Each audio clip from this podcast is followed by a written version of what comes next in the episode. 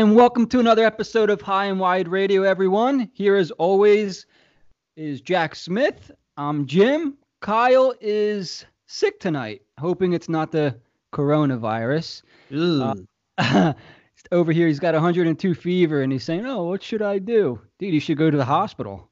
Yeah. Uh, yeah, so Kyle's not here tonight. It's just me and Jack. We do have a special guest from NBC Sports Philadelphia, Brooke Destra, joining us tonight. Brooke, how are you? Hello, hello. Happy to be here, you guys. Thanks for coming on. We want to wish you happy belated National Women's Day. That was yesterday. Oh, thank you so much. Did you do anything special yesterday? Um, I was off, so There you go. just enjoyed, um, you know, nice Sunday before kicking off the week. Yeah. And it's a pretty good week to kick off. The Flyers have a tough matchup tomorrow night uh, at home against Boston, and then they go on the road to Tampa Bay this week. So, pretty important week coming up. Um, you know, there's been a lot of talk on Twitter uh, about bandwagon fans and whatnot. You know, you know, I, for whatever for whatever reason, and your article kind of talked about it a little bit, but there are some fans who don't necessarily want other fans jumping on the bandwagon right now, and I don't really understand that. Your article was kind of it was cool because it was kind of filling guys in on what's happening now if you want to be a fan. And why don't you talk about the article a little bit? Sure, sure. So basically, like you were saying, I saw a lot of different takes online, basically along the lines of if you weren't a diehard, if you weren't here through all of the trials and tribulations, the mediocre seasons, you know, you're not welcome back. And that kind of raised a bunch of question marks for me because obviously the fans who have stuck around are excited now. They have a fun hockey team to watch, but I was confused because wouldn't you want more attention, more media going toward your team after all of these years? So I wanted to take things along a different approach and a different angle with things and just be like, you know what? This is for the bandwagoners. Welcome aboard, you guys. If you've if you were a returning fan after all of these years, if you're f- like fresh to the Flyers world, welcome. And here's all you need to know. And I kind of weighed things. I was like, maybe I can write something along the line of how I understand the fans that are, you know, a little ticked off as opposed to um, the other way around. And then I scrapped that idea. I was like, you know what? I'm writing a letter. Welcome aboard. Read it if you want to. If not, eh, good luck. I mean, uh, that's how I kind of took it. I enjoyed it. I mean, I'm reading it and I'm expecting it to be, um, you know, oh, everyone's welcome aboard. But then, you know, I got down the, the article a little bit more and it's like 10 things you need to know. And I'm like, whoa, this was a pretty cool idea, you know? And uh, I think number two on the list was you have to love gritty, right? Uh, yes, as approved by president of the Gritty Committee, which is me. So you're not allowed on the bandwagon, which Gritty announced on Twitter that he isn't shotgun. So if you don't like Gritty, then you're not allowed on board. So follow rule number two, and you'll be good. Yeah, pretty. I don't know how you can't really like Gritty. I mean, I, I remember at first when Gritty was first announced, everyone was like, "What the hell is this thing?" And then when it first came out that you know other fans of other cities were making fun of him, it's like, wait a 2nd Mhm. not our mascot, buddy. It's like we how can make fun of Philly. them. Yous can't. yeah, it's it's like your little brother, right? Like you're the only one that's allowed to beat him up, but nobody else can. Yeah, I Paulie, remember if you're Yeah, listening, he- the Penguins sorry. mascot said something like, or the you know just LOL okay, like to the reveal of Gritty, and Gritty replied like sleep with one eye open, bird. I was like, all right, Gritty's pretty cool. that was the moment where I was like, I love him. I love it. I love Gritty. It's it's been history ever since. Do you think he's past the Phanatic in terms of popularity? um, I think it's they're on different levels right now. I mean, I'm sure the lawsuit with the Phanatic is kind of going back and forth right now with uh, terms of gritty favoritism, but the Phanatic's one of the most like across all four major sports is the one of the most beloved Yeah. mascots. So, but gritty is the definition of an overnight sensation. so sure. I have to be a little biased and love Gritty the most. I think but I it's a, it's an interesting question. Phanatic's more like wholesome family fun type thing. Like, yeah, he might steal your popcorn and you know rub his belly in your face, but Gritty will call you a dick. You know, he'll beat you up. Well, uh, the Phanatic used to be like that in the late '80s. He, and, uh, he used to be pretty rough, and the guy retired, and it became a little bit more family friendly. So, I mean, don't get me wrong, I love Gritty too. I mean, hockey's my sport, so I'm going Gritty. But Phanatics, he's just like timeless. But Brooke's right with everything going on with that lawsuit and how they changed what he looked like. I mean, the, the timing, it's like Gritty's just going to keep gaining ground. And, and, it's not even the Phanatics' fault. It's, you know, Philly's being cheap, but is what it is. Um, let's read down your list real quick, uh, real quick here, Brooke, because I think you have some good things here. Um, sure. Number one was respect thy captain, Claude Giroux.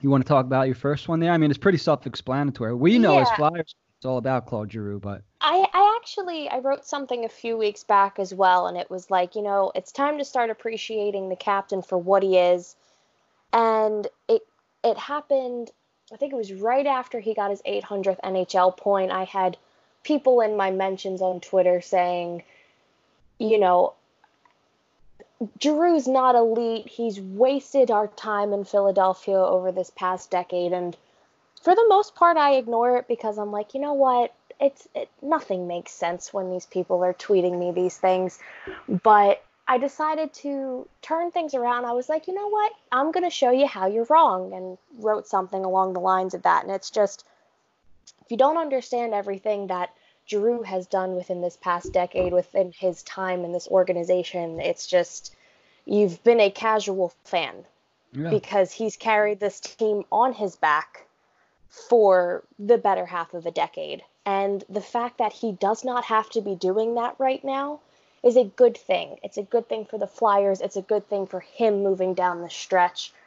There's a lot of balance on the team right now, but by no means does that mean Giroux slacking because if the team overall is, he steps right back up.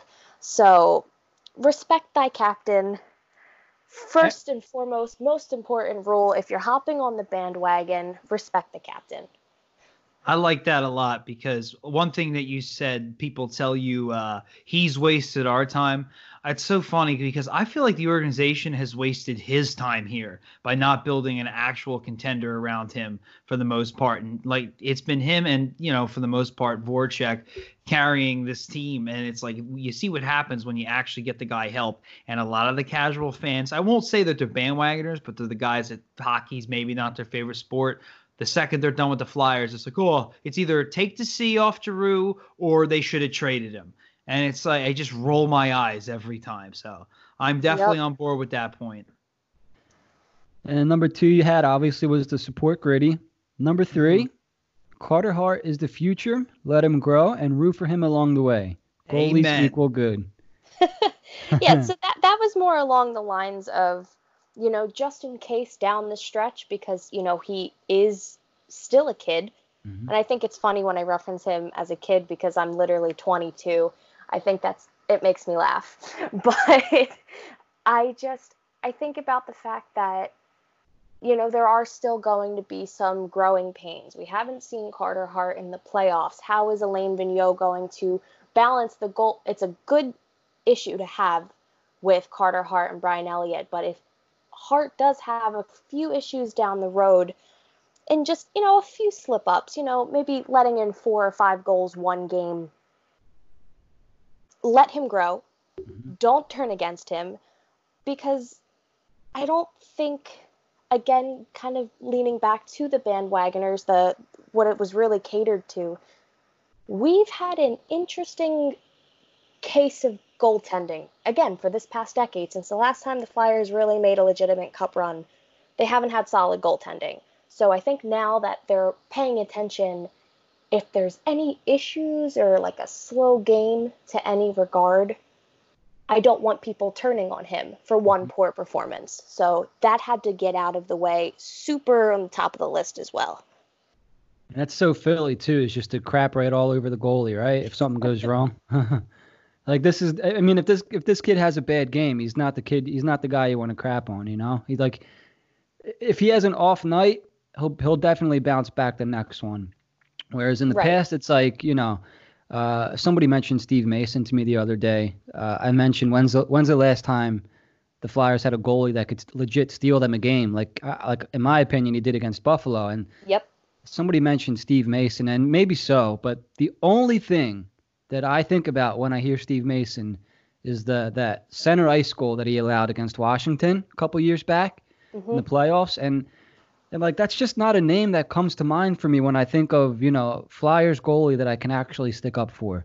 But I think in Carter Hart, you know, it's like you can't say anything bad about him. Like you can't because he's the he's he's the present and he's the future. And if this team's going to win a Stanley Cup, he's going to have a large part to do with that. And and I think you know, I don't even want to call them bandwagon fans, but fans from the outside looking in who are maybe hopping on now, Mhm. they don't necessarily know who Carter Hart is and how we've been waiting for him to come up since he's been drafted. You know. Yeah, Um, I've, Jimmy, I've heard people say to me like, "Is it even possible for a goalie to be good in Philly?" I'm like, "Okay, come on, like it really, like I get it, but come on, like that's like They saying like." Uh, the Browns will make the playoffs one year. It's gonna happen. Like, let's not be silly here. You know, Once in a And it's- blue moon. Yeah, Yeah. come on, broken clock, blind squirrel, eventually, right? and you know, some people are just haters. They are so haters. He's 21 years old and he has a decent game, and they're just killing him for like a really bad rebound, which he is prone to do. Like he's a kid. Jimmy, you said he's the he's the present and the future. I think the fact that he's also the present because we know he's the future is just a bonus at this point because he's so young and Yep. people still want to hate. It's just like, come on, give it a rest, man. And he's You know, I- only going to get better, which is this like such an exciting time in Philly. You know, he's only going to improve. This is just the beginning of his career, his hopefully long and healthy career as a goaltender in Philadelphia. Every season he's going to get better, and I just know that people are thrilled to watch that happen. this is going to sound weird, but Carter Hart is the only person, actually, let me say it like this only man on this planet that gives me goosebumps. Because when I think. when I think about Carter Hart and how good he is and how good he is going to be, it's like holy shit. How can this team not win a Stanley Cup? How can they not? Like it is coming. Like Carter Hart is here, and he's like you said, Brooke. He's only going to get better.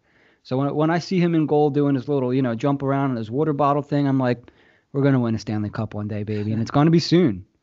And you just, I think a huge thing to his, his early success as well is his mentality and his approach to the game because not many 21 year olds have that kind of mentality. You're a professional athlete. Other people, I'm going to say our age because it's kind of the sense, they, they go out and they party, you know, two, three times a week. You know, they go out, they enjoy themselves. I've never seen a player so laser focused at a young age, especially in net, because they always say year after year, it takes time, more time for goaltenders to develop. And that really wasn't the case. Obviously, there was an emergency last year. We were running out of goaltenders. They were basically flying out the Wells Fargo Center for God knows what. I'm so happy that that's not the case anymore. But it gave us the opportunity and a sneak peek of what this season was going to be. So his mentality is just well beyond his years, and that's a huge benefit for us. And that Absolutely. mentality is why he's going to get better and why he's going to get better faster. Like how he visualizes the game, like sit, he's like in the stands, like just with his hands up, like visualizing the puck coming in. Like I feel like most guys that age are just like, especially if you just turned 21, you know, they're just doing their own thing. But you're like you said, he is incredibly focused, and you can see it. Even this season, he had a couple of rough patches, and now he's like coming into his own at like the perfect time as the team's rolling. And like Jimmy, you said, I mean, him and definitely him, like 90% him, and like the other 10% Drew stole that game of Buffalo for sure. Yeah. Yep. So number three, Carter Hart, bandwagoners. If you're listening, actually, I, I don't even really like the term bandwagoners. How about welcome back, old new or new Flyers fans, Carter Hart. Don't say anything negative about him. Just love him. That's really long. Bandwagon's a lot shorter. Number four on the list, we have understand the rivals. See a penguin, boo a penguin. Even if you're at the aquarium, boo a penguin. Pretty self-explanatory. Yeah, that one still has me cracking up. I had a lot of my a lot of my friends, and I'm not taking this lightly. Just about every single one of my friends does not watch hockey. So this article got shared pretty frequently, especially on Facebook, and I had a few of my friends, you know, screenshotting the the 10 commandments shall you say of flyers hockey and sending it to me and they were like four has me cracking up and i was like you guys would laugh a little bit more if you understood the importance of it mm-hmm. but yeah number four has been making i think some of the most noise jack your thoughts on on the penguin go ahead uh, I mean, the Penguins are a joke. I I I cannot stand the Penguins. I think they invented tanking back in the '80s. I think that the league they're the league's baby, and they get babied.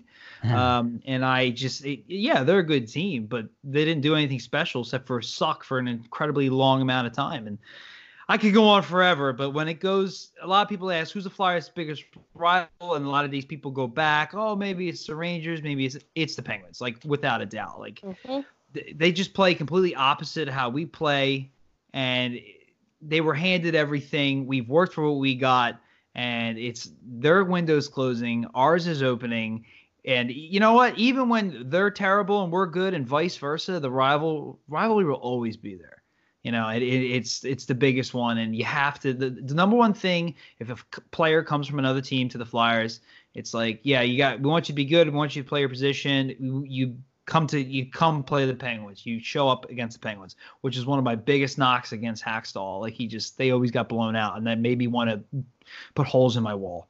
Like, come on, this is the Penguins, man. You do not. I don't care how bad of a season you're having. When the Penguins come to town or you go there, you show up like you, this is, it's one of the biggest rivalries in sports to me. Uh, that may be a little bit of a stress, but for me, it's everything. I, I oh yeah, no, that makes sense. I, yeah, for, for Jim, us, I'll be is. honest with you. You had Justin Miner on, and it was so hard to talk to him. I was, I, I, mean, I really didn't know what to say. Like, I, I, really just wanted to be like, so what do you think here? And you just start cursing or something. Like, I just couldn't do it. And he's such a nice guy. I'm glad I kind of kept to myself. But that's how that's how I feel. I get fired up. I feel that fire in my belly. Anything Penguins related just sets me off.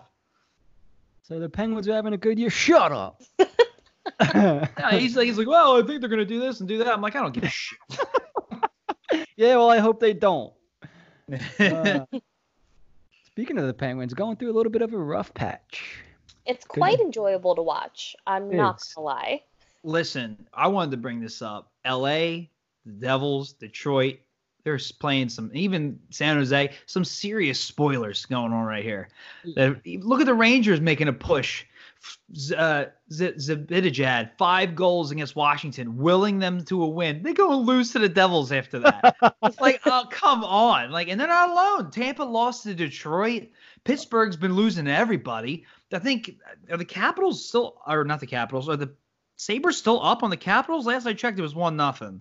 Oh, they're two nothing. Oh, like, oh wow! See what I mean? Teams are playing. I mean, I guess you could say the Sabres are kind of in it. Not really. It's a false. You know, it's all falling into place, baby. They're I don't want to say that spoilers, I man. This, but if the Kings beat the Avalanche tonight, it really wouldn't surprise me all that much. It's like it's like those teams that know they're out of it and they trade away players. It's like the pressure's just off, and suddenly they can play their game. They can play a little bit better. They're still not yeah, like they're checking out a little bit. Yeah, and they're they're they're they're stealing some games, and it's luckily for us we haven't knock on wood slipped yet, but it's really really helping us in the standings. Hey, you know what? You could argue the Flyers slipped on what was it Saturday night they played. Yeah, this I don't think they deserved to win that game. It it was I feel like they were outplayed like the almost the I, entire game. I think that that was probably the worst game that they've played in maybe a month and a half stretch. Mm-hmm. It's and definitely they still they still found a way to win, which yeah, is that's why this team say. is different. It's the definitely the worst game they've ever they played this season that they won. Yes. yeah. And it's like sometimes things are just going right when you're when you're rolling like that. I mean, this that was a trap game. It really was, and it it played out that way. But That's Hart the just shut the door. definition of a trap. But that's again, Hart is able to steal these games to give this team any type of momentum. Like, okay, he's giving us a chance out there every period. Let's go out there and score some friggin' goals. I love it. And that's what they were able to do, especially Drew. That's what I was kind of leaning toward in the earlier in our conversation. It's just the team wasn't showing up, so Drew did. He said, "You know what? It's time to put this team on my back for a little bit." And luckily, we got a little bit of an insurance goal with Farabee toward the end, but it's Hey, really when things are going your way, you get bounces like that. Yeah, Carter Yep. Hart or uh, Carter Hart, Carter Hutton gives you an assist, you know. But um, Brooke, did your article come out before or after the Buffalo game? Um, it came out the day before they played Washington. Oh no, they came out Wow. the day they played Washington. Well, that's So last Tuesday. 'Cause Or Everything last you Wednesday just when said. Hockey. Well, there's another rivalry we don't talk about enough is Washington because even when we've been pretty rough, we we always say we'd rather play them in the playoffs. So I, I mm-hmm. shit all over Pitt, but you got to keep an eye on Washington as well. They're pretty up there, and we always play them well. So everything you said in your article, we just we won back-to-back division games, rivalry games technically, and then the Giroux and Carter Hart thing shine on Saturday.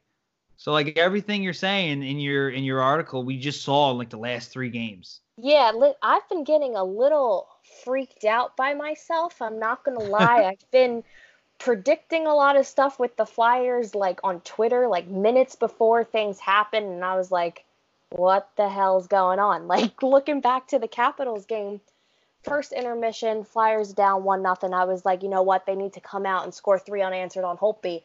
What the hell did they do? That's that they scored three unanswered on Holtby, and like there was a few oh. other things along the lines. And in addition to writing that, I was like, people are like, Brooke, what are you not telling us? so You might be I- I don't know what- I don't know what's been going on. So It could be a new gig for you, Flyer psychic. Might be tough to keep whatever going, but it's worth the a shot. Yeah, right. Oh my hey, if they win the Stanley Cup, I'm sure you'll be have, you have no problem making money off that one. Well, I'm gonna make money off of her when she tells me, and I start betting. Yeah, it was getting freaky out at one point. Um, I'm trying to remember which one it was. I, I think I literally said, was it? Mm, I guess it was against Carolina. I was like, all right, listen, we need some insurance goals. It was right after Carolina scored, and then they scored both goals within maybe the minute and a half span, and I was like, what the like I was just scaring myself. So I don't know. Maybe that's a an odd career that I have in the future. Possibly. That was crazy, though. I mean, the Flyers of old, they take a two nothing lead, which is also known as the worst lead in hockey. They get scored on, they blow that lead. This team this year, not only did they get the lead back, the two they kept they scored two more. They they just Mm. put them away. They never used to do that. It's a just different they team, never, man. They never settled. It was never any type of turtling, and I think that that's a huge thing. They never fell back on their skates, waiting for time, killing time. It's just not the case anymore, and it's so exciting. Like I can't remember. I genuinely think the last time I had this fun watching hockey was when I didn't even understand it as much as I do. It was so long ago. So you could just watch the games and enjoy it. Yeah, so it's just it's so much fun and it's a joy to watch this team and you can tell that every game they're going out there and they're trying their best. They're having fun in the locker room, but they still know when to get their act together, when to turn things around, when to shake things up a bit. It's just all the cylinders are going right now. It's so exciting. Yeah, I just hope they can keep it going. For sure, dude. And and that's something I wanted to bring up real quick here because I saw I, I can't remember who it was. I, I'm not the meaning of this is not to put anybody on the spot, but I've been seeing things about you know peaking too early and whatnot. Um, for myself, I, I don't see. I when I hear a team's peaking, that tells me that whoever's saying that doesn't believe that they can sustain success.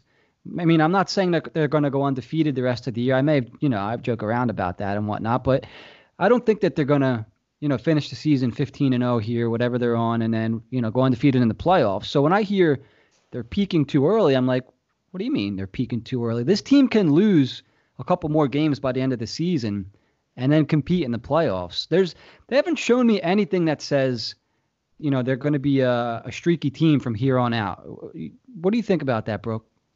Well, I was actually back when I was on uh, our Flyers Talk podcast with NBC earlier uh, last week. I was talking to a uh, good friend Jordan Hall about, you know, the chemistry and are they peaking? Are they just on a hot streak? And if you kind of look back at this entire season, especially in the new year, there hasn't really been any significant stretches where you've thought, okay, they're slipping. Aside from a kind of shaky October kicking off the season and that West Coast road trip from hell every single year, this has been a pretty consistent team, but not even just along the lines of, all right, they're winning, they're winning, they're throwing a couple games, they're progressively getting better. And this past nine game winning streak, as aside from Buffalo's game, you've really seen everything clicking. The chemistry is building. And I think a big concern was, you know, now that James Van Riemsdyk is out, how is Joel Farabee going to step up and get right into the lineup and help them pick up where they left off. And I just think that next man up mentality, they have a drive to win and they're only getting stronger. So that's not peaking to me. If anything, it's been building this new system, this new coach, this new these new faces on the ice. It's building and building and finally it's all clicking, it's all connecting at the perfect time. Jack, yeah, your Jim, thoughts? you brought that up before. You you had said the West Coast trip, and the, when they had found out the news about Lindblom, were really their only uh, losing streaks, if you would. And we last week when we had Martinez and Dan Silver on, they kind of said something similar about the you know Vigneault finding the right combinations, the team buying in, you know, and then you got Carter Hart's back from injury and he's playing his game. Even Elliott, I mean, he's he played for you against the Caps. Like that shouldn't be under underrated here. Like you put your starter, your backup Twice. goalie. You're, yeah, when you're slugging it out, what you're trying to overtake this team, and you start your backup against their starters, and you win that game five to two away. Like what? What team is this? Like that's insane. You got to bring it back to the Legion of Doom for me to feel that's confident in the team. Like, like that's crazy. And I, it, that's where it's I understand people who are like, is this just are they peaking or are they actually good? And when you see that in out of the nine games and eight of them, they were the dominant team against other very good teams, that tells me this is who they are and that they're not peaking. Both great points there. I mean, I, I couldn't agree more. I mean, uh, it, it does feel like they've been building all year. And then in the same breath, Jack, you brought up the two losing streaks there, the two West Coast trips. I mean, the the one I, I always call it the Lindblom trip, right? Because they found out that news right as they're on their way out. Uh, I think it was Colorado and Minnesota. I think Winnipeg too. They found out the news on the way out there. Like, how can you possibly play hockey games if they're learning something like that? And then the other losing streak was they went out west and, and got the doors blown off basically every night. Um, could have very easily folded. You know, the last year's uh, or mentality of years past could have easily seeped back in. Like, okay, maybe this isn't the team that we thought we had and whatnot. But no, this team completely rebounded, and and every time they're faced with a little bit of adversity, not even a little bit, because I, I don't want to demean like losing a teammate to a potentially life-threatening illness. That's not a little thing, you know. Um, they've been tested numerous times this year, and they've overcome every single test. And then, you know, we got to a stretch where okay, they're winning two games, lose a game, winning two games, lose a game. You know, a bunch of people out there saying, well, you know, this team really needs to put a couple wins together for me to get really on board. They've won. What are they at? Eight in a row now? Nine in a row? Nine in a row. baby. Nine. They've won nine games in a row. Like, what else is there to doubt? What other questions do they need to answer for you for them to show you that they're legit?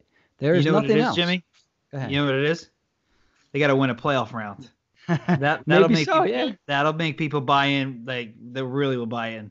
I know it's tough because you're like looking at this season by itself, but when you look at this team and the future, that's one of the biggest roadblocks for making people believe is having success in the playoffs. Because even when they've been there, they pretty much got embarrassed.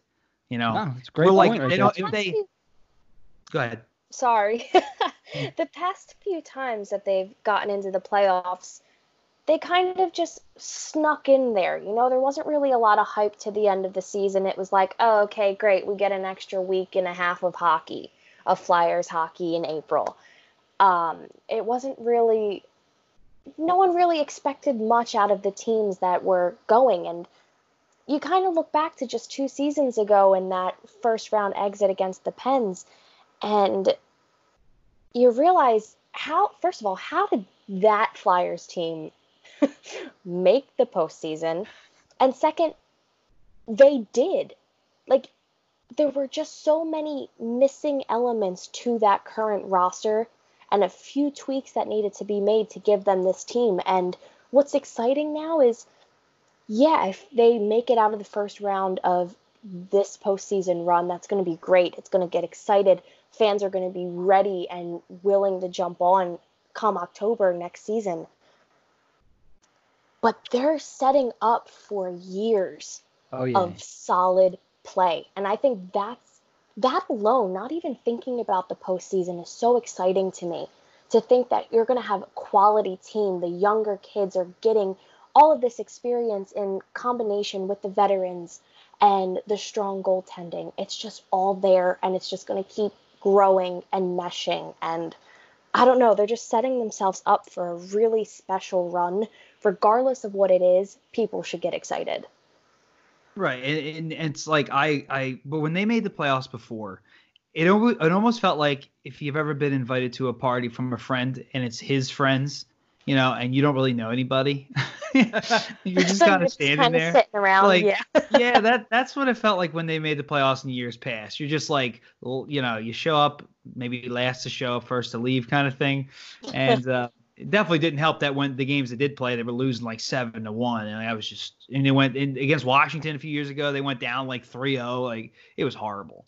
You know, this is the first time where it's like they belong. The entire league is on notice that they belong, and they keep playing this way. They could win the fr- the best division in this year in hockey.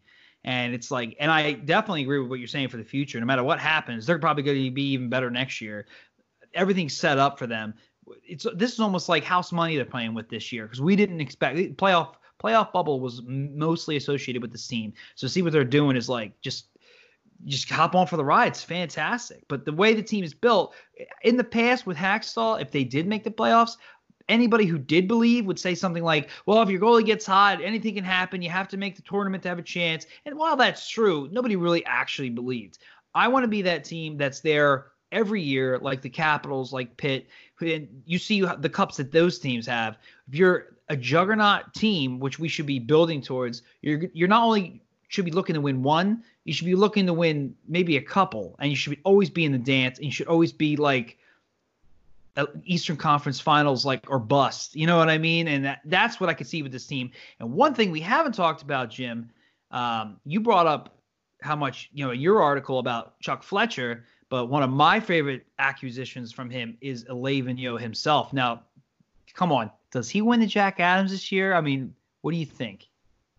I think he's a legit candidate. I, I, I mean, I, what I wanted to look up was when's the last time a general manager and a coach both won, you know, the awards for their respective position in the same year. You know, that was something I wanted to look up. I never had the, I never, I just never did. But I think there's a strong case for both. I mean, Fletcher obviously picked the coach, so I mean, I, I was originally going to write an article on Vigneault, but then I'm like, wait a second somebody picked this guy. Somebody hired this guy to come in first. like Vigneault wasn't here the whole I time. Do you know what I mean? So somebody actually. I mean, remember when we were all, we want Quenneville, we want Quenneville, blah blah blah. How disappointed we were when we didn't get uh, Q, and then it came out that we got AV, and we were kind of like, uh, okay, like he's a good coach. Let's see what what goes on. Like he's everything that we could have wanted in a. At least for me, I'll speak for myself.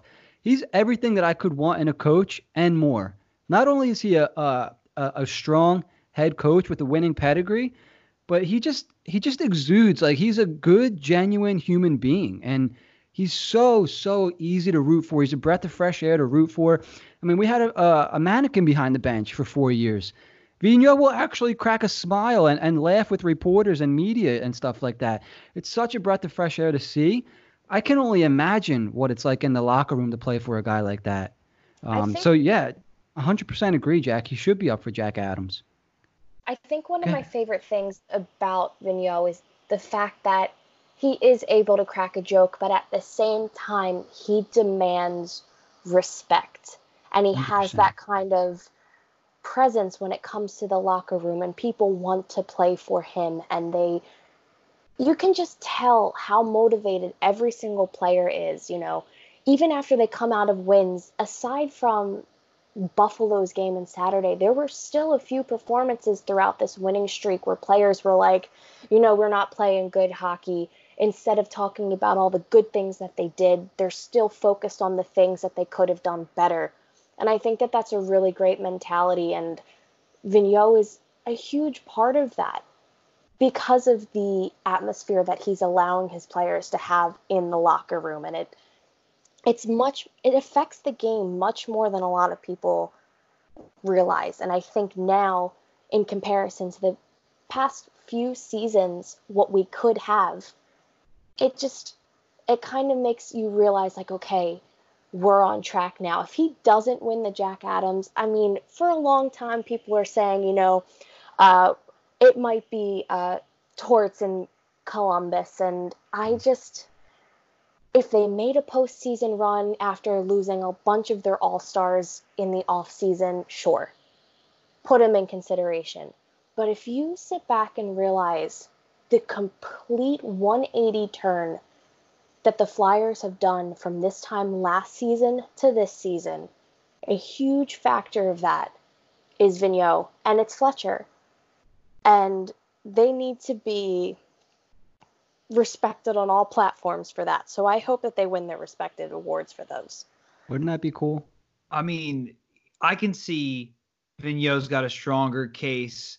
Um, simply because, well, first on Torts, yeah, I had heard a lot about that too with him.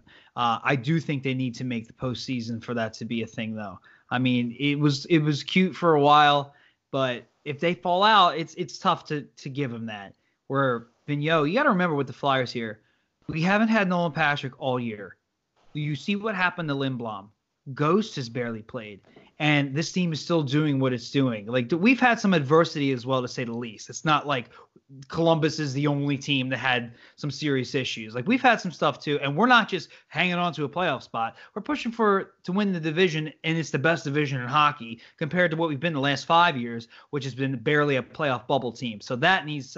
I think that's a really strong case for Vigneault. Fletcher, I don't know how they rank those GM things it's like Tootie draft. He added to a team that had pieces. That's tough. I'm not against it by any means. I just I feel like Vigneault's got a stronger case, and Fletcher. I don't know how they. I don't know. Vigneault. It's not like he if Vigneault was somebody he like found in Europe and nobody ever heard of or something like that. you know, maybe I could maybe that would make more sense. But I mean, this guy he'd been to the Cup twice. He was just sitting out there everybody went hard after Quenneville, and he was like, all right, I'll, I'll take Vigneault. I loved it at the time. I thought it was a smart move. Don't get me wrong, but um, and I'm not shitting on um, Fletcher either. I'm just I'm just I don't understand the criteria for GM of the year. There's a lot more components involved, but definitely you make a good point though. I mean, they've both been fantastic. I just I'm I'm knocking the door down for for Vigneault to get Jack Adams here. I don't even know who else you consider besides Torts. I think I saw maybe the guy in Vancouver or something. And then there's some different guys out there too. But for Vigneault, I mean, I, am not against that at all. I think he should win it. Like I said, I, I would like them both to win it. Uh, you know, the only reason I for for Fletcher, I mean, every single move he's made has panned out. Every single one. I mean, yeah, I, I, I was that, gonna say. You know, go ahead, Brooke. Yeah. So, um, I think Fletcher has made a really compelling case because from the jumpstart of his first full off season with the Flyers, there was a lot of question marks, and he didn't go out there and get the bread man that everybody wanted. Truth of the matter is, the Flyers didn't need Panarin. They didn't. They needed a few solid bottom six forwards. They needed a strong coach who could guide this team that had a lot of experience. They needed to bring in a strong depth center player in Kevin Hayes. And I just, veteran presence at the blue line, like, there was just so many acquisitions that they made. And there were a few that people were a little unsure of at the jump. The Gudas Niskanen trade, people are like, why did we trade for a declining veteran defenseman? I don't think anybody would be saying that now, right? Every single move we questioned. Same as a as a fan base. Pitlick and Hartman. Yeah. People. Well, we're like, gonna do that anyway. Same thing. They thought it was like a, a little one for one trade, but you couldn't have been more happy with seeing how all of these players have come together, and Fletcher has just put together such a dynamic, dangerous team. And like, I, I'm catching myself off guard even saying this because it's about the Flyers. When's the last time we've said that they were a dangerous, threatening team? I yeah. can't remember. Lindros. Yeah. Like where they were actually threatening, where other teams in the league have looked to the Flyers and said, we do not want them in the first round we do not want to play them after a bad stretch of games because they're they're dangerous and they're not an easy team to co- like to come into Philly. The best home record in the NHL this season. Come on. It's so ah, I love it. the, the Flyers are, are 20 games over 500 at home right now. They haven't been 20 games over 500 at home since the 1986-87 season. Wow, they went to game 7 of the cup that year. Yep, that's exactly right. So I'm I'm actually working on an article. It might come out tomorrow, but from the span of 84, 85 to 86, 87, uh, the Flyers were 20 games over 500 in all three of those years, when they went to the Stanley. Uh, 20 games over 500 at home in all three of those years, and they went to the Cup final two out of the three of those years. And the the point of that is to stress how important it is to be dominant at home to make a cup run. And, you know, if they get home ice advantage, that it really can't be understated because that is a really important factor. And the thing oh. is, they really haven't been struggling on the road as of late either, especially nope. since Carter Hart's really been building that confidence. And I think since he came back from his injury, it's kind of he's shifted gears in a sense of, all right, I need to figure out what's going on with me on the road and straighten that out because I can play stellar on home ice. I need to put the same kind of performance out when we're on the road. As soon as that started clicking, I was like, ooh, we're on to something good. We are on to something good. And they have a chance to win 50 games. They do. This season. Bro, like, I said this like last week and oh somebody oh started God. making fun of me. I'm like, they really got a shot.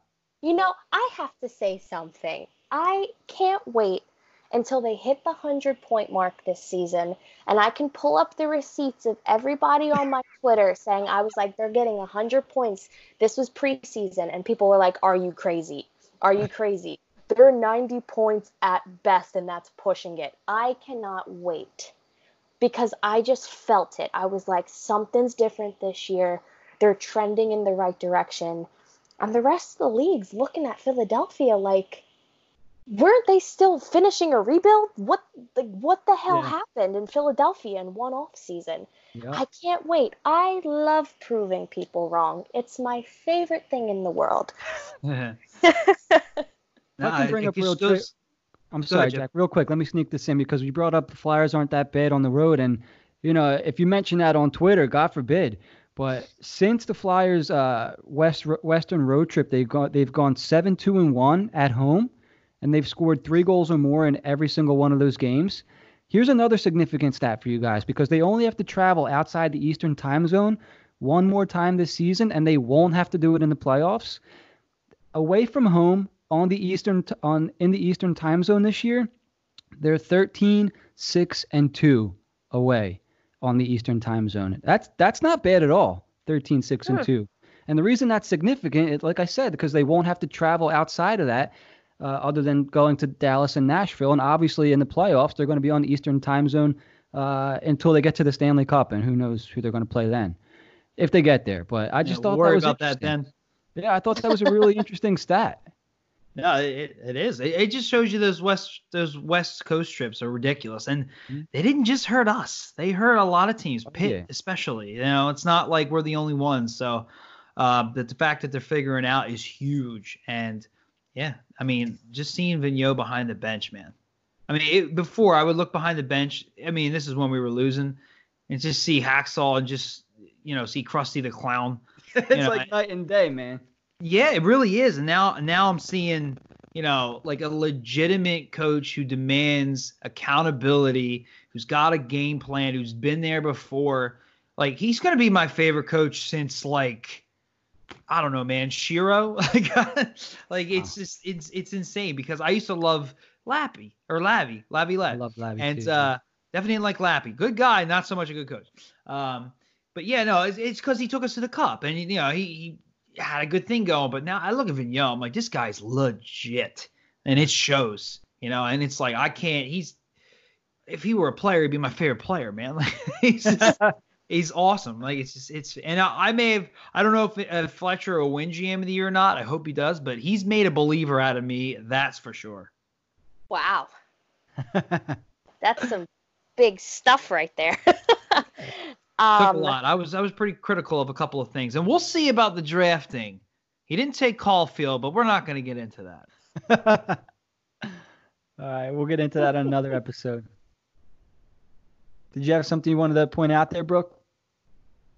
Um, I'm still thinking back to this team's travel schedule this year, and I know that it's kind of not really a cheap shot to blame performance on the ice due to travel, but I mean, they were in Prague. I feel Early like that was season, five years ago to start yeah. off the season. It feels like forever ago.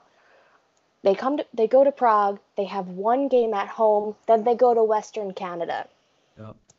The amount of back-to-back games, I think they have they had 17 back-to-back games this season, which I Led think it's one of the top in the NHL. Mm-hmm. And even when it goes to three three games in four days, four games in six days, the turnaround time from playing a seven o'clock game and then a one o'clock start the next day, like they were squeezing the Flyers into the schedule and to still come out through everything and be pushing for that top spot in the Metropolitan. It's just I can't find enough people to be like, oh my God, oh my God, look this at this is, team, look what they've done. This is yeah. so amazing. they've overcome it all. The the whole BS with the schedule, you know. I mean, it, it could easily be looked at as complaint or excuses, but that stuff's legit. And, you know, Jack, I, I know you might have something to comment on here, but, you know, I know these are professional athletes, but like they're human beings, you know, and their bodies go through the same things our bodies go through, like as far as traveling and whatnot. So I mean, you know, you need sleep, you need rest. I know the professional athletes are they're getting paid to take this rest and eat this proper food, and they're getting paid to play a game, but that kind of stuff takes a toll. And it's not like you're just coming to the East Coast to play. You have to go all the way out west to play again, all the way back to the East Coast to play more games. And it's like you got your body's like, what's the what is it called, circadian rhythm or whatever? Like your body's got a clock, and if it doesn't know what the hell time it is, how's it going to play a hockey game?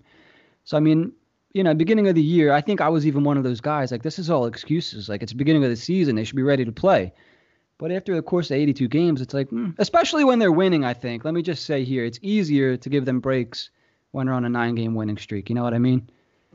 Also, how bad their previous seasons were. So when they were losing and we were hearing those excuses, you're quick to be like, "Oh, here we go again." Yeah. But I, but I'm I'm not gonna hate on them for that because they are humans. I get it. Listen, we uh we sprung ahead what last night and I'm still feeling the effects and I don't even play hockey, you know what I mean? So so I'm not going to kill them.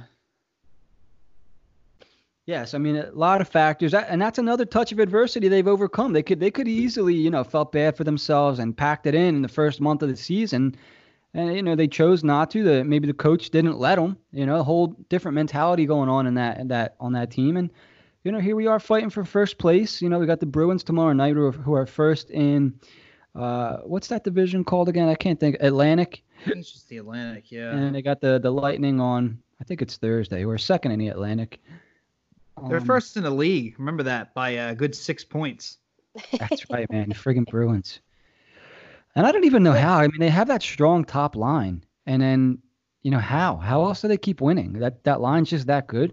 They got some guys on D, like you got McAvoy. You know, Char's still doing his thing. Rask's still pretty good. Even Halak, their backup's pretty good. They got they got some nice depth guys. Charlie Coyle, you know, guys that some young guys. Um, had they not screwed up the 2015 uh, draft, and, uh, they could have had added Konechny, Barzal, probably somebody else to that team. They would be absolutely ridiculous. That's the one where they traded Lucic and had like three picks Yeah. in a row, right? Three in a row, and the only I think um, DeBrusk is the only one really worth something. The other Yeah. guys are like I think the one is not very good. The other one might make it one day, but like you you could have had t- Barzal was available. Like come on, I, I just I don't know. Three picks, they ain't taking with any of them. I mean, it couldn't would happen be to a better team. yeah, right. Seriously. They don't need any more help over there. Um, I don't even. I know that. Like, yay, Boston! Congratulations. When have they not had a losing friggin' I know. sports team? Um, get out my aggression right there. get it out. This is the show. Get it out. At least we don't sound as stupid as they do. The Flyers have gone 2 and 0 against the top team in the league this year, and they have a chance to take 6 points away from them after tomorrow night's game. And that alone just brings a level of I don't want to say calmness because this team never makes me feel calm, but a sense of security like they're not going to go into this game and fully embarrass themselves. Maybe Brad Marchand might, Mhm. but you know, maybe he can overskate a puck or two again. That Uh, was- wouldn't that be great? that what might a be- storybook ending to that, That game. might that might have been a top 5 moment of the season without a doubt. For the entire league, not just us. Yeah. Everybody hates know what? That was fantastic. touching on that real quick because this is something that I've noticed this year, and maybe it's just because the Flyers have been so bad, but they haven't gotten bounces like I'm seeing them get this year in so long. And you know, the Farabee goal the other night is a classic case. You know, the Flyers look like crap all game. They're up two to one. They could use an insurance goal. Oh, here you go, Joel. And Boom, just tap it in. And then like the Brad Marchand, like if that is not the epitome of getting a bounce, then I don't know what is. Like he That misses the puck.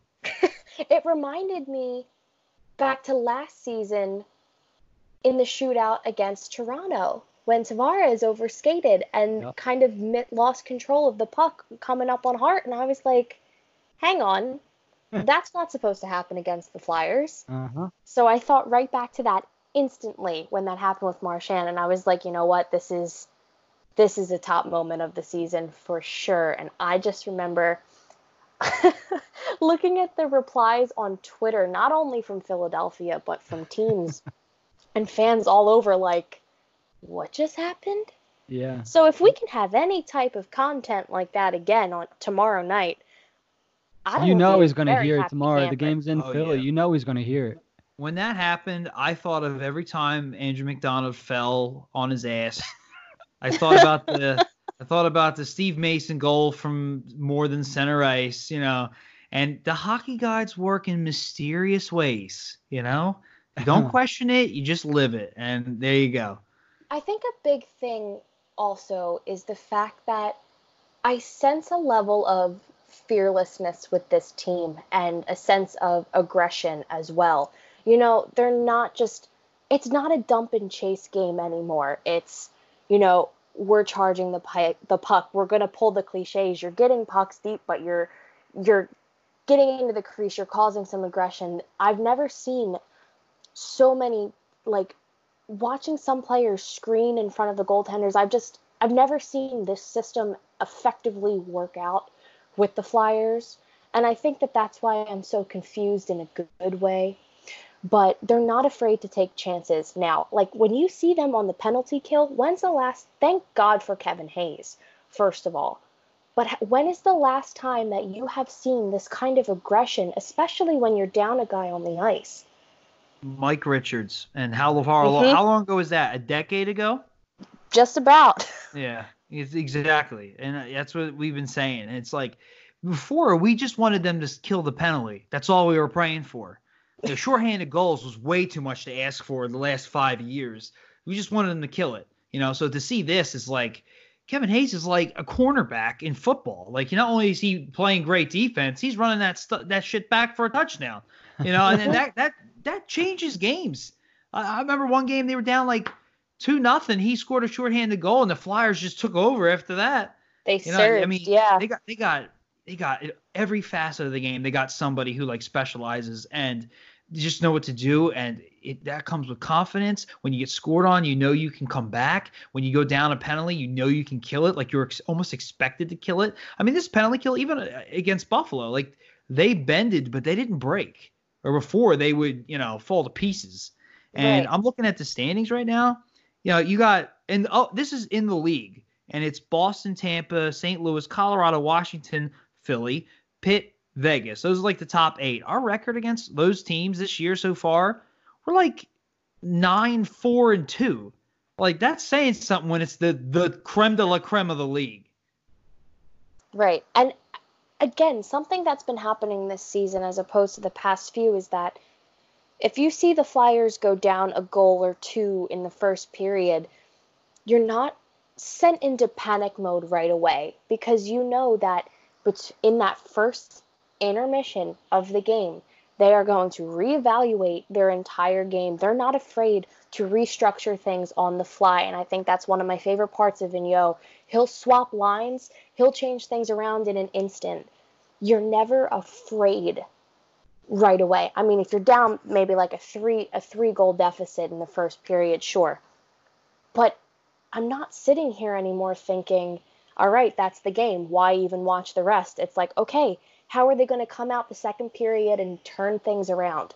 And basically 9 out of 10 times this season, they're they're proving to people they can come back. They can hold leads. They're not turtling anymore. It's just a completely different mentality as opposed to previous seasons, and I love it.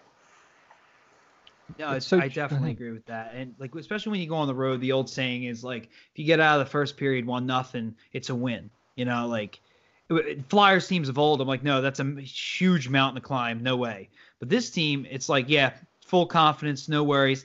And I've even seen them go down three nothing in the first period. It's I mean, against the Islanders. Now they did lose that game in regulation, but they did tie it. They pulled the goalie and tied that game before they blew it. The fact that they did that at all, that's a team that years ago would never do that. They would if going down three nothing in the first period, forget it. You might as well put the mites on ice at that point.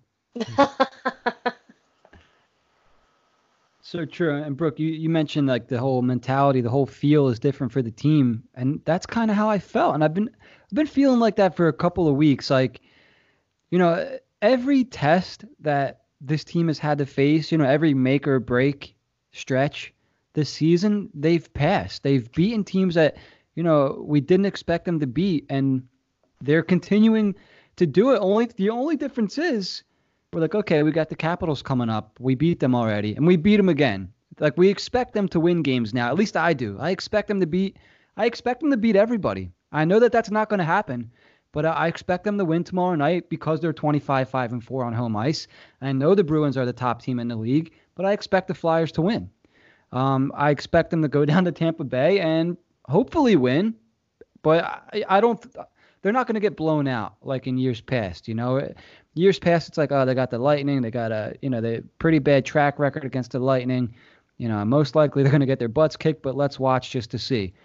This this time it's like, you know, they owe the Lightning. They're 0 2 against them. They owe them a win. Let's see if they're going to go get it. You know, it's just a different feel, and that's why I'm excited because you, I feel like they can beat anybody, and that's I'm just excited. I'm excited for the team now, for the playoffs because, like I said, they can beat anybody. No, Jim, I, I, I couldn't agree with you more because when they played the Capitals the first time this season, that and you see this is what I mean. You see the progression throughout this season itself. It felt like David versus Goliath. You had the top team in the league, and you had us who were just like trying to find our bearings. And Yeah. you know, we were all happy we made it to overtime. Now we play Washington. Not only do we expect to win, we go into their house and we win five to two.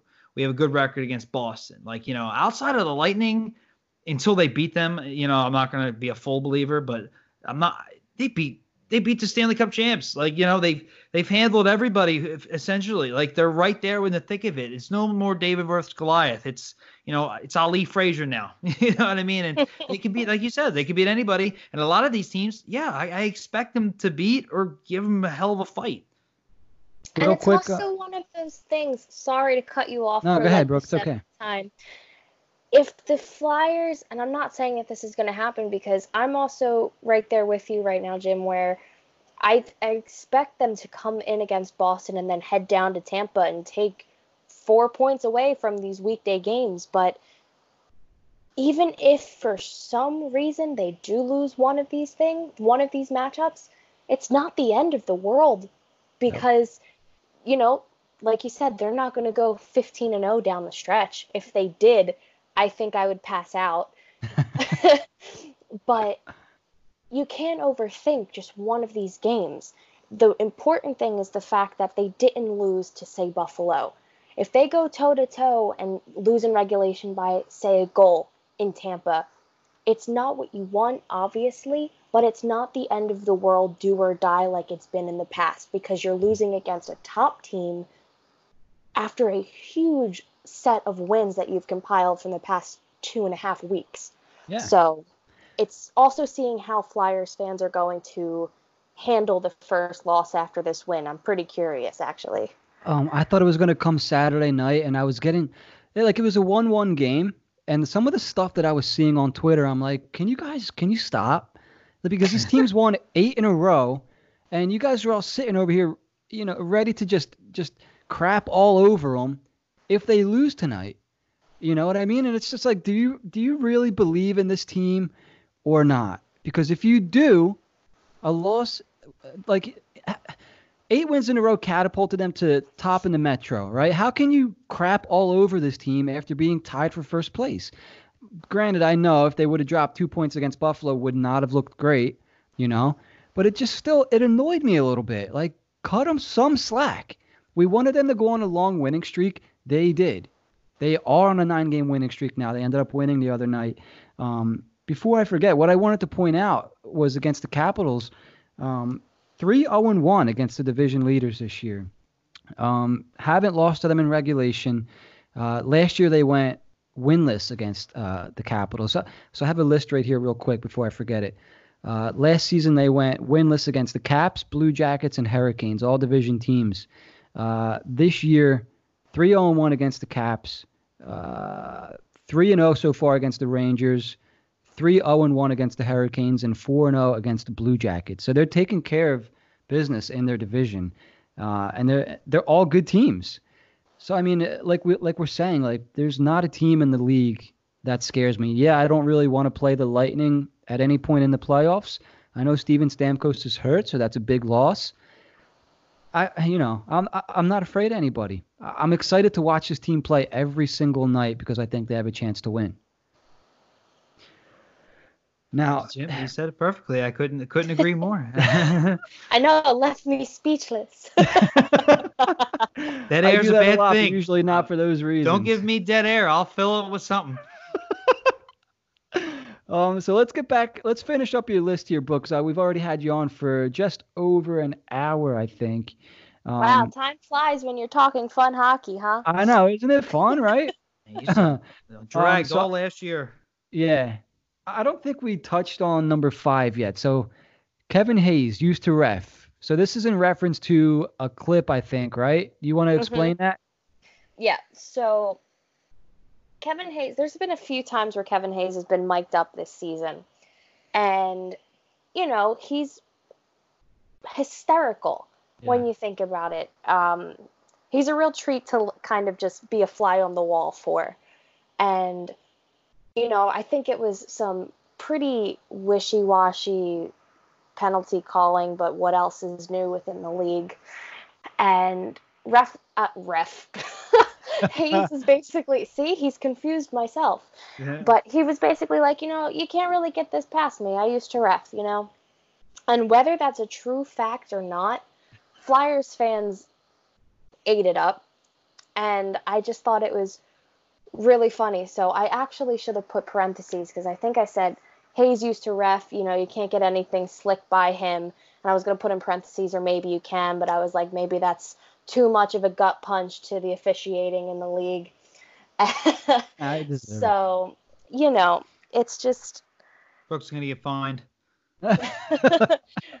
Five thousand dollars, the maximum fine for trash. Just because you're associated with the Flyers, yeah. No, never, never talk on the refs. They it doesn't matter how much they screw up. You never say anything bad.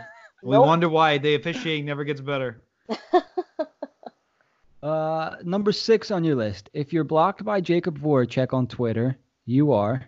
That's actually a fun running joke with the fans. Yeah. So I remember the day that I found out that I got blocked by Voracek, and I was a little upset at first because I knew for a fact that I was one of the few that hadn't been on like hardcore Flyers Twitter.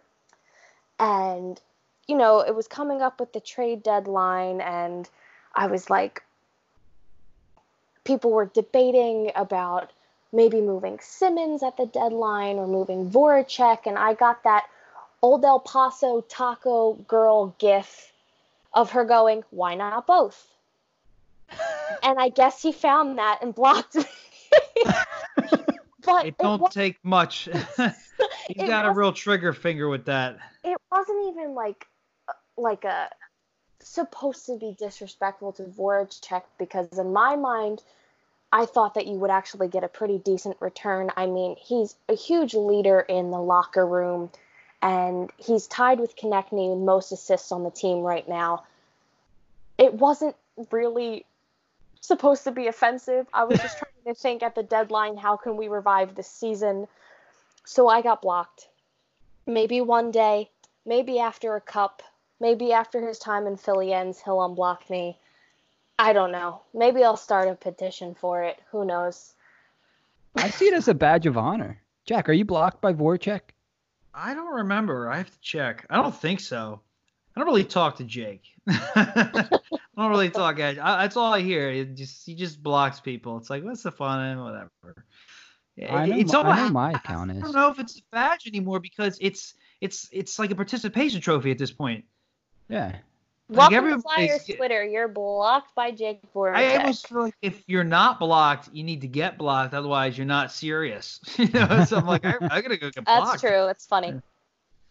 And uh, he he's just a lunatic with the blocking. It's like, why'd you block me, Jake? Probably because you said something stupid. Like he really doesn't know. He just trigger finger, man. He, he probably doesn't even understand what you said. He just takes it the way he reads it the first time and just blocks away, blocks away. Number seven, you have if you're blocked by Scott Laughton on Twitter, which you're not, can't really help you there.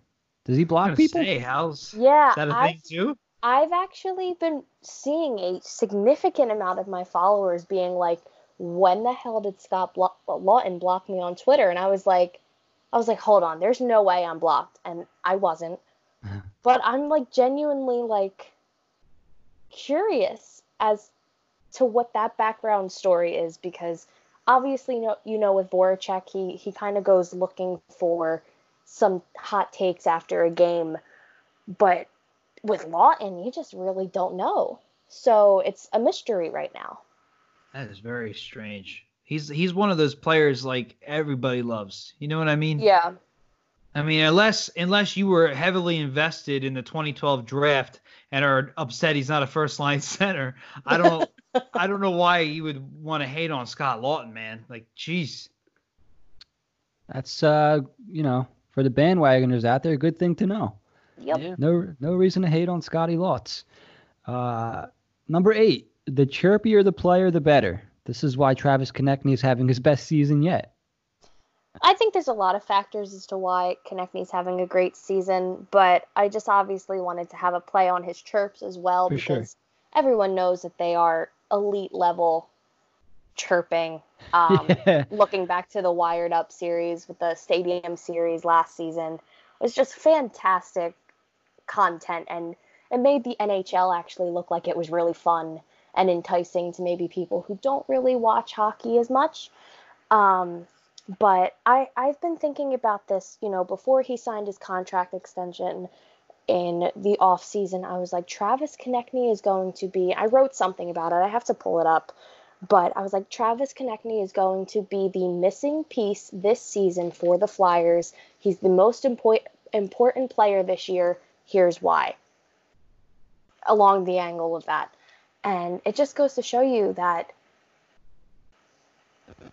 like, respect your players, pay them right, give them the time that they deserve. He rightfully deserves time on the top line. He deserves top line minutes. And when you're pairing him with talent, with really, and you can really toss up that entire top six forwards and get a pretty solid performance every night. But oh, yeah. he's having a stellar season. He had his first All Star appearance. And I remember calling that back in November. I was like, he's going to the All Star game. Did I get him mic'd up for the All Star game? No, I didn't. I tried my hardest. But whatever, NHL All Star game. I'll get over it eventually. Oh, you actually have a say in that.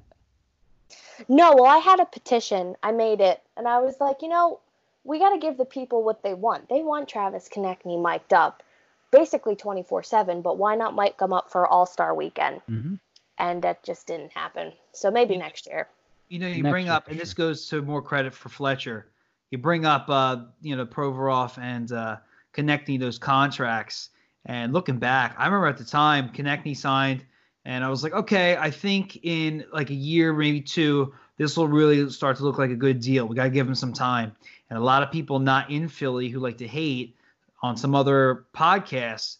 Oh, it's over. I think they overpaid. I think they totally overpaid. I don't know what they're thinking. To see him come out essentially the first game of the season and be this awesome player, definitely our most important offensive player uh, ex- from ex- an explosiveness standpoint. Like it is, he, you're absolutely right. He's one of the main reasons that we're beating the teams we're beating. And yeah, the chirping's fantastic because he's getting under players' skins and he's allowed them to play his game. And then he's just an absolute talent on top of that. So the contract, the play, the player, the stats. Like I actually checked and saw how many points and assists he has. And I'm like, I remember Konecny being like the goal guy. Now all of a sudden he's got all these assists too. This is he's the like total package right now. This is great. At least offensively. I, he's no Sean Couturier, but still. I mean, and that just, man, I'll never get over talking about how much of a steal Couturier's contract is. Thinking about these contracts now, especially with Konecny, and when you sign Kevin Hayes, and people are like, "Oh, you paid him too much," and I was like, "Well, you got to look at the market and see how everyone else was paid around the league. The cap's always going up, but Couturier was a steal. Is the best. I think it's hands down one of the best contracts in the league when it comes down to price and what you get as a player. It's In six return. years, right? Yep. And it, it's what, just over five million, or is it five and a half? I can't remember. It was so long ago. It's under. I thought it was four something off the top it's of my head. It's under head. five million dollars. Yeah. Oh Yeah. my god! Like, and they actually had the balls to say he was overpaid. Wow. Mhm. And now he's right now one of the league favorites for Selke, Yeah, which is amazing. well deserved. No more Bergeron crap. Give give it to Couturier. oh, we're talking Coots. I, I thought we were talking Konecny still. Yeah, oh no-. Oh yeah, yeah. No, Coots. No, I love. No, I remember when he signed that contract, and I was like, "Holy cow!" That's when I used to be like a Hextall believer. I'm like, he could do no wrong. I was, like, oh my god, look at this deal here. Yeah, that one's a he. Just the fact if he gets Selke recognition this year, I'll take it because it's been ridiculous that he can't even like really get into the top three or really be talked about. It's like Bergeron or bust or somebody else, or they'll put like God, players who are deserving, but it's like unless Konecny scores 35 goals and does stellar defense, he barely gets mentioned. And now, you know what it is? Now that the hmm. team's winning and getting more league recognition and national Yep. recognition, now he's going to start being noticed. I mean, people actually enjoy hockey know who he is, but we all know that's not how you get voted for, you know, uh, awards. So, but yeah, he's absolutely deserving. Uh, it's, it's about damn time too. He's so underrated, even by some Flyers fans still. And that's another thing. I mean, we mentioned already Vigneault for, you know, Jack Adams and Chuck Fletcher for GM of the year. And now we're talking about, you know, a, a Flyers center up for to the Selke Award. Like, this team can't be any more legit. Like, I don't know how you can you can't be excited for this team. They have everything. Um, if I'm going down this list a little bit more here, I think we only have two more left. Uh, refra- ref- I don't know why I can't say this word, Brooke. Refrain from throwing things on the ice at home Oh, games. this isn't a frat. You won't be initiated into the fandom if you do so. Uh, I only have one gripe with that. Hats are allowed. Oh, absolutely. I've been along the lines of like Ed, like Snider. Uh, oh, I know. I, as soon as as soon as Jim started reading it, I I knew exactly where that was coming from. I just remember thinking last season when they did their Chia Pet giveaway, and when they announced that they were giving it out as you were exiting the game, and I was like, you know, in retrospect, that's incredibly smart. Because if that game took a turn, there would be clay, broken clay model Chia Pets all over the ice. So Could you imagine? hats are allowed. Everything else, please don't. please. I have a couple of those things still here. They deserve to be in the playoffs now. Yeah, I still got mine too. What the hell? Uh, yeah, they they're they're they deserve to be in. I remember with the whole Ed Snider thing. I hate that they were Ed Snider bracelets because I love Ed Snider. But my God, I that when it, when Lou Nolan was like, we took that two minute penalty because of that, and he was like, "Way to go." I want to be like, yeah, way to go down 3-0 in the first round and lose at home like that. like I was so bitter. I did not care. But no, th- there's no need to do that shit now. Not with this team. Th- These these guys deserve it. They're they're gonna be. They're not gonna. We're not gonna be in a situation where that's gonna happen. I can tell you. Oh no, not at all. But I felt like, given the history of apparently what the Flyers fans are perceived as, it was important just to touch on. yeah. Hey, just don't do it. You get you got to tell some of the bandwagoners who don't really know. You know, let them know. Hey, we don't do that anymore. Right. But we're trying to change the perception around here. So if you just refrain, that'd be great. Yes, greatly appreciated. Number 10. If you catch Alain Vigneault at the bar, make sure to buy him a martini. Trust me on this. really? Yeah, well, I mean, if you see him in post game, I wish that there was a Vigneault Martini count following Flyers wins. You know, he just loves his. I mean, granted, I've never found him out in the bar, but if I did one night in Philly, I'm an introvert. I don't go out. I hate going out. If for some odd reason you found me in Philly in the off season on a Saturday night and I ran into Alain Vigneault, I'd get him around the martinis on me Yep. So as I. a, as, as a thank you. And if he ever brings a cup to Philadelphia, he'll never have to pay for a drink in this city for as long as he lives. Nope. Ain't that the truth? Is that his like drink though? Is that what you think his drink is? No, it's his drink. He if you listen to uh uh post game press conferences with him, he talks about a martini maybe on a weekly basis now. It's pretty It's been a pretty fun running that. joke with the season. Yeah, yeah. Oh wow, it's funny because he strikes me as a guy who would just like take two shots, down a beer, and then you know, all right, laps, you know, and he skates it with you backwards, and he's faster than you are. Yeah. So I mean, if you if you look back, or you honestly, if you if you Google Alain Vigneault Martini, I'm sure you'll get I think I'm Either do that right now. presser videos or post game um, articles. You'll see something. It's it's it's something. So just trust me on that, new Flyers fans. Came right up. Wow, there's a lot of videos. When's the last time we had anything funny to say like this about a, a Dave Hakstol? You know? oh boy, this he guy- like- I think he he likes just gets the it. helium and balloons. I think that was his thing. What was his famous line? It's time to sack up. Oh God, now who knows? Did he have a famous Worst, line? I think I his his famous line was Later, Weiss, and uh, and nuts. That's his famous line. Yeah. So I so I mean for for Flyers fans like us, like we we know like what the team has been like the last couple years. So uh, I understand if there are some people out there who still you know, are are are doubtful and still have Brooke, you mentioned it in your article, still have cautious optimism.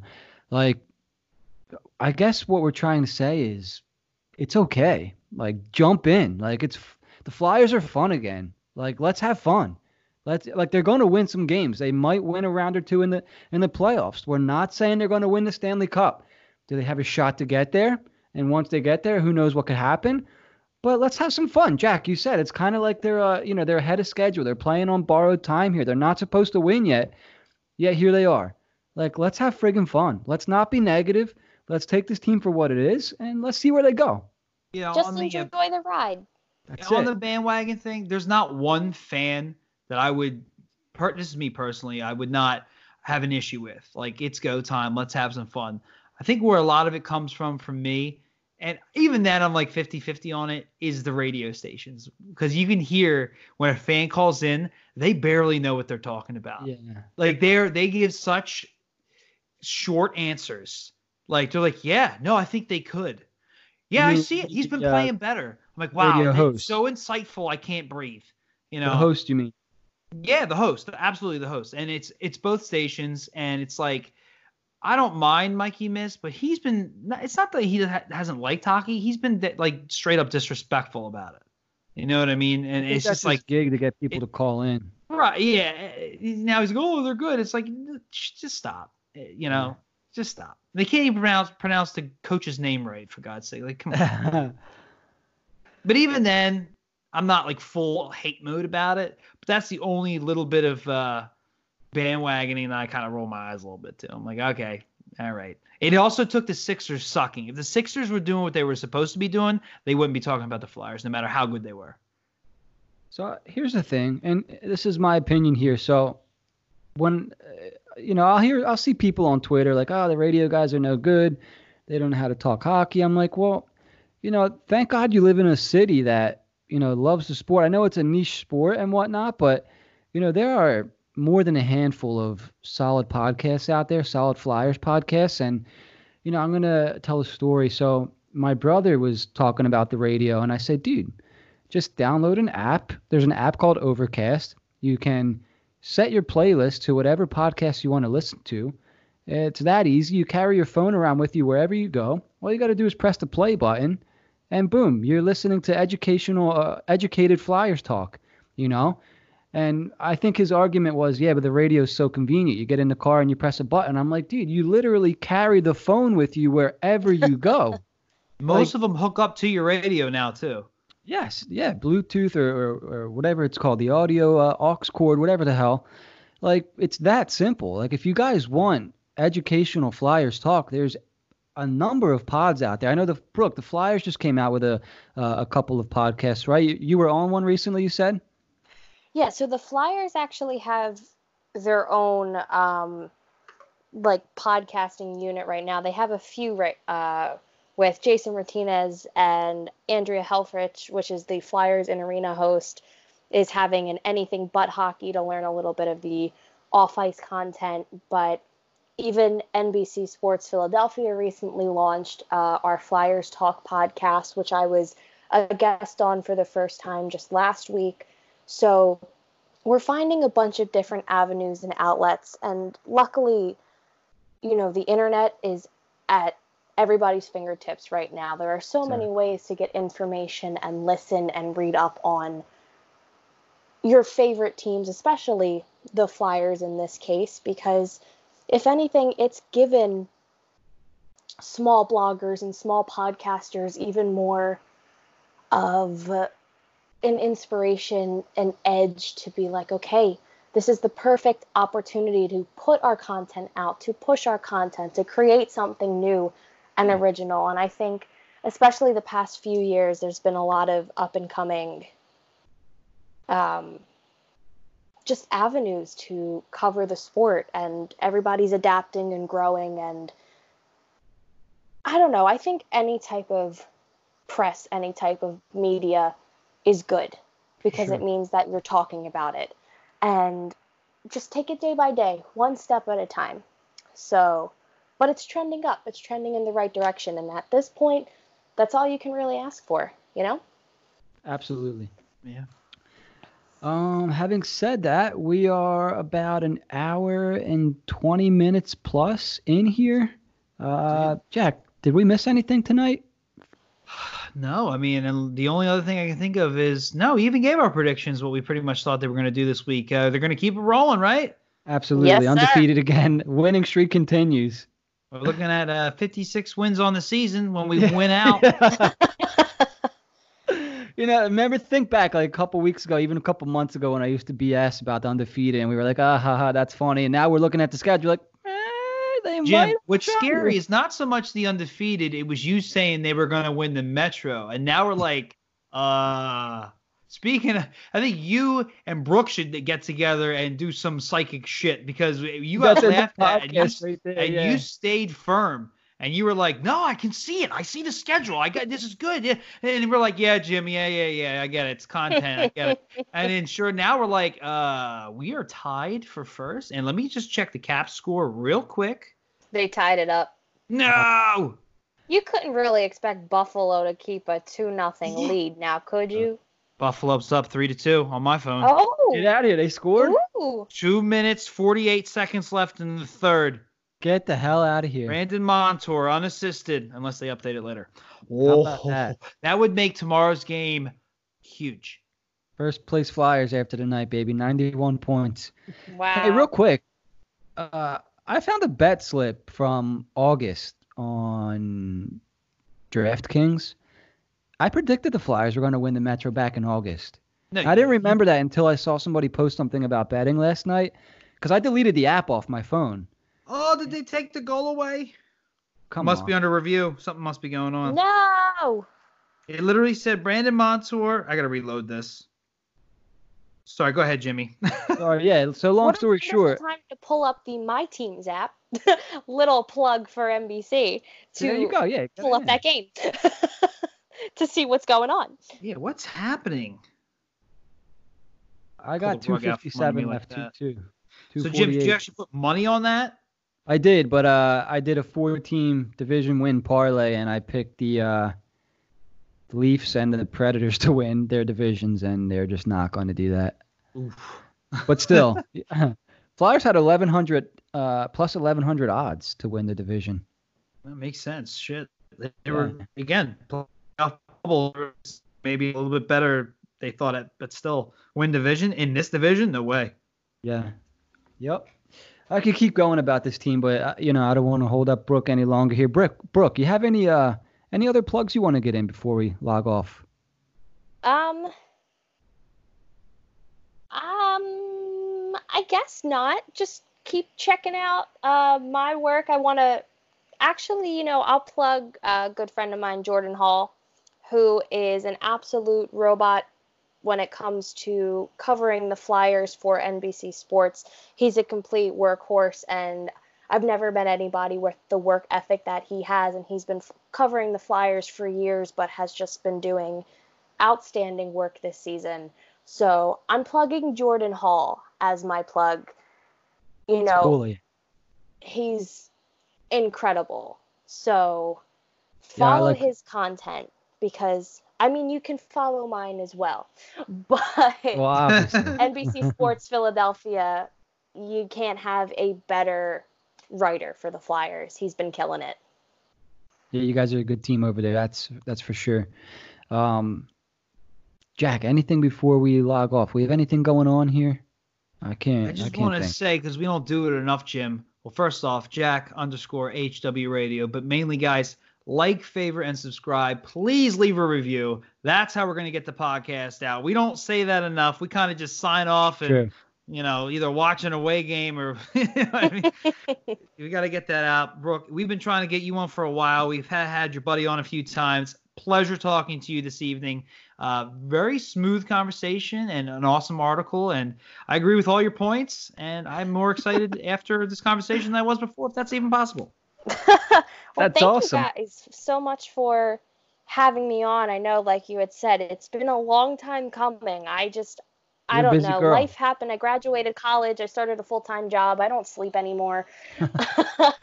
I just, I don't know. Life comes at you fast, but I'm so happy that we finally had a night where we could do this. And especially talk about such a fun team. It would have been pretty much a different story if it was on the back end of last season, but I'm happy with where we're at. I'm happy that we had a fun and fulfilling conversation about some Flyers hockey. for sure. And once again, thanks for coming on. Um, guys, if you haven't seen already, I started writing for fansided.com over at Puck Pros. Uh, my article came out last week on Chuck Fletcher. I got another one coming out this week. It should be pretty fun. We talked about some of the topics in it tonight. Um, next week on High and Wide, we have Bill Matz of BSH, BSH Radio coming on. So another fun episode coming up next week. And hopefully, we're talking about you know the winning streak still. So, having said that, we're going to sign off. And thanks for listening. We'll talk next week, guys. All right, I think I stopped recording before I log off here. Yeah.